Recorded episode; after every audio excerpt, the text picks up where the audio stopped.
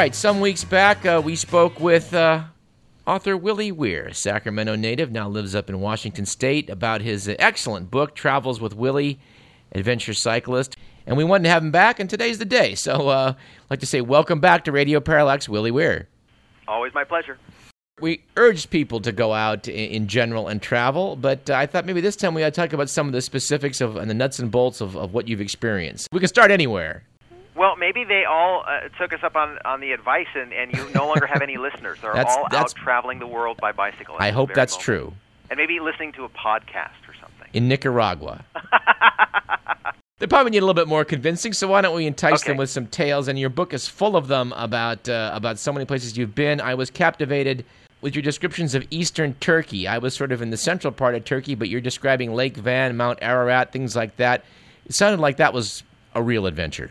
It really was, and one of the reasons that it was a real adventure is that when uh, my wife Kat and I arrived in Istanbul was pretty much the same, uh, the, at the exact same time that our troops went into Baghdad. So it was uh, a really um, interesting time to be there. Uh, the U.S. had uh, requested uh, the airspace of Turkey to be able to take. Um, uh, as far as a flyover zone, and uh, the Turkish government had voted against that.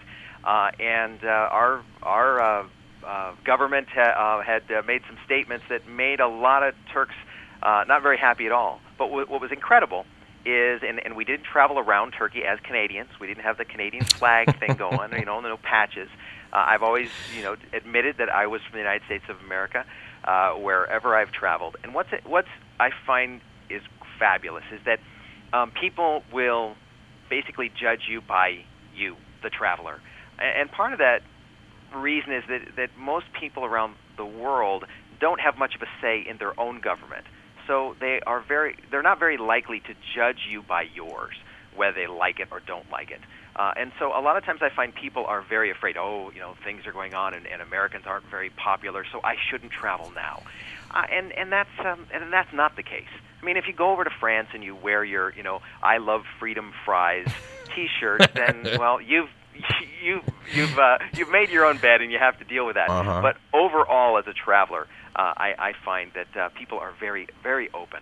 I want to second that. Uh, that uh, people recognize you're not the government, and neither, neither are they their government. And I think people really are able to get past that quite easily. Well, and and I think that uh, we do so much better uh, everywhere. If if all, everybody who was in elected office had to travel, had to get out there and and and meet people around the world and, Sure. and see different ideas and and actually sit down and eat, drink coffee, drink tea with people around the world, it it changes your perspective. It changes, uh, you know, how you see your own country when you return. Uh, but I think it just it makes us uh, more open, more wise uh, and uh, more tolerant. Well, I'm thumbing through your book as we as we're speaking right now, and you had a chapter on Laos that kind of captivated me. I've never been to Laos, but I, I, I really am seriously thinking about getting a bicycle and following your footsteps. It sounds like it's a very interesting place. It really is. Now, what you'll find by bicycle, and what's interesting here, you have Thailand, uh, you know, the northern Thailand, northern Laos. Uh, just you have uh, the mighty Mekong River uh, that that, uh, that separates the two countries, two very incredibly different countries, and also very different even as far as a cyclist is concerned. I have never dealt with steeper roads on the planet Earth than I have in northern Thailand. They just seem to uh, look up to the top of a mountain and, and just take the the, the, the closest path uh, and and pave it over. Where in Laos, uh, the French designed a lot of their highways and they do a lot more switchbacks. So actually, although you're going over the same terrain, Laos is is easier to pedal. Uh, but you'll also find that it's a lot harder to find food along the way. I mean, in Thailand, it was very easy for us to always have meals on the side of the road. There were even places to stay. Up in northern uh, Laos, uh, just uh, finding something to eat.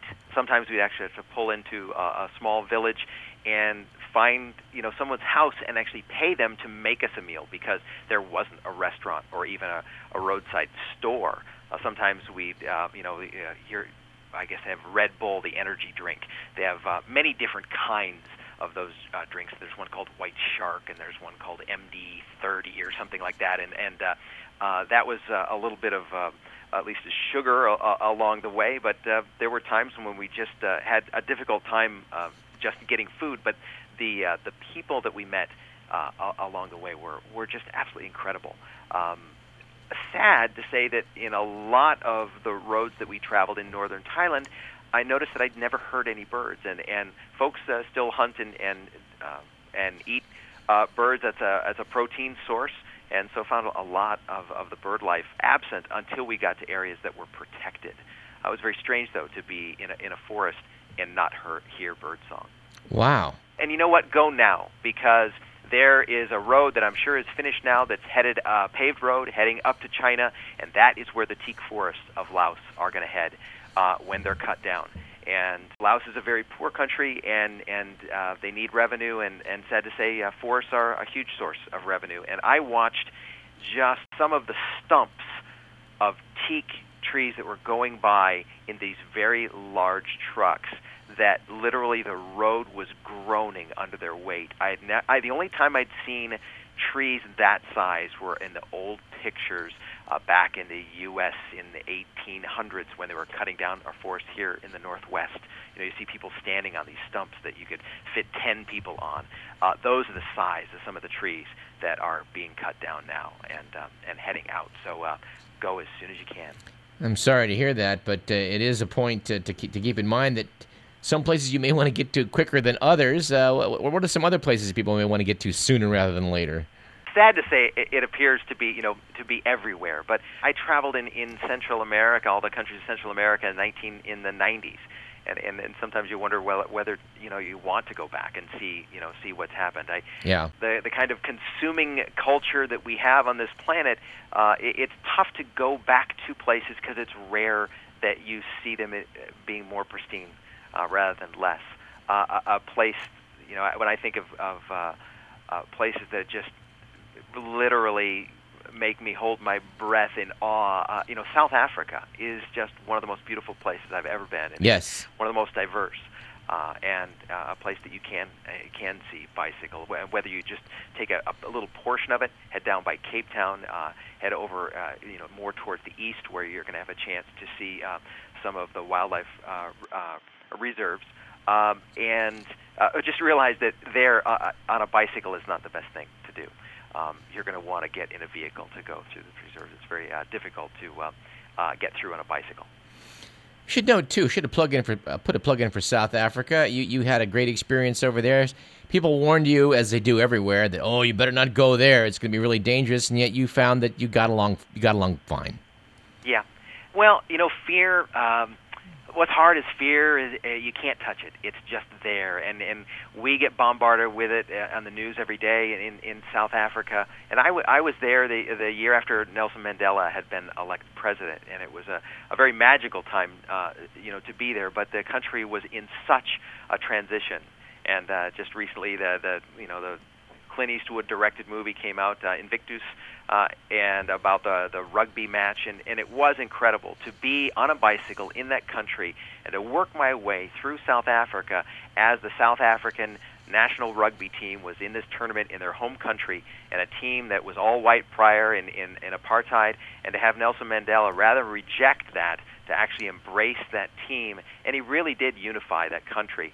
And in the, the weeks that uh, I, I watched that unfold as I came into these small towns. Um, I, I watched the first uh, match, I believe it was against Australia, uh, in a little town called Matatiele at the base of the Drakensberg Mountains. And I saw the last match in the rugby club of a little, town called Hluhluwe. And as these folks just cheered, and it didn't matter whether you were white or colored or black in South Africa. Everybody was cheering for that team, and without Nelson Mandela as a president, uh, I, I, I believe that the country probably would have just been split into civil war. Well, that was a fear for so long, and it's such a great, uh, great tribute to his unifying force that it, that it did never happen. And Willie, we should point out people don't have to go to the Drakensberg Mountains, beautiful though they may be. They can experience plenty of adventures by getting on a bike right here in their own backyard. That, is so true. I you know I call it bringing adventure home, and the whole idea of either you know and and you can not necessarily have to be on a bicycle, but walking as well. But getting out of a car, out of a bus, getting out into your community. Uh, the bicycle just happens to be my favorite way of doing it. But it's amazing how often you can live someplace, and I've lived in in Seattle for now over 24 years. But you get on a bicycle and you go explore a part of the city that you've never been on a bicycle, and you'll find that the way you see a bicycle at that you know eight to ten miles an hour, the fact that you're smelling things, hearing things, you'll notice uh, when you're in a car, you tend to travel the arterials. On a bicycle, you're off on the side uh, on the side roads. You end up noticing little pocket parks. You end up noticing mm-hmm. little bits, even in your own neighborhood. I have had neighbors who've gotten on a bicycle here uh, here on Beacon Hill in Seattle for the first time in many years, and they're astounded at what opens up to them, even just in their own neighborhood. Uh, it, it truly is a, a very inexpensive way to travel and travel at home we're so used to being, as you mentioned prior, in, into that cocoon, that cocoon that you know you get in the car, you turn on the radio, you tune everything else out. Uh, some people, as, as of course, they're texting along the, as they go, uh, and actually to get out and break out of that cocoon, um, and, and maybe take them the uh, metaphor a little further, and and be a butterfly, be a butterfly on a bicycle in your in your in your town. As we go out over KDVS, KZFR, uh, people realize that Sacramento, the bike trail is a, is a, a tremendous resource. Davis, of course, Bike Town USA, uh, many of our uh, locations in the foothills and Tahoe. Uh, there's even a, a, new mountain bike trail around Tahoe, which I've not tried yet. I'm wondering, have you, have you, by the way? You know, I haven't. Okay. I haven't. I, I I don't get down to Sacramento very often, but just in my last visit down there, I was really amazed. And uh, you know, talk about going to back to places and having them not get better. But I think Midtown Sacramento has really gotten a lot better. And I'm noticing that there's a bike culture that has always seemed to have been in Davis but that is cropping up in Midtown and, and realizing that it's not just about bikes. It's about having places and restaurants and, and, and places close enough so that people can walk and bike. And once you do that, and, and, and when you see it, you go around and you see everybody in Lycra uh, heading off at, at uh, 22 miles an hour, you have cyclists. but when you start to see those people on single speeds uh, and three speeds and head into the store, that's when you have people on bikes and I and and I think that's really when a town, a city turns the corner and becomes more livable. Because that means if a six-year-old, if a 66-year-old, if a 96-year-old feels okay about getting on a bicycle and going to the store or the library, that is when your town's livable. You used to have a poster. I think I do. Still have it somewhere that uh, that said uh, "Happiness is found along the way, not at the end of the road." And I guess bikes certainly you bring that home. they, they do, and sometimes a sore butt. But hey, that's the way it goes. We've been speaking with Willie Weir. His book, Travels with Willie, Adventure Cyclist, is something I would recommend to everyone. And Willie will be back again. And, and Willie, thanks for speaking with us, and I look forward to having you back sometime soon. Thank you very much. We're out of time, so we want to extend a special uh, thanks to Jefferson Morley, the Washington Post. We hope he'll be back. Also, the always entertaining Willie Weir. And it goes without saying, Will Durst. This program was produced by Edward McMillan. You've been listening to Radio Parallax. I'm Douglas Everett. We'll see you next week at the same time.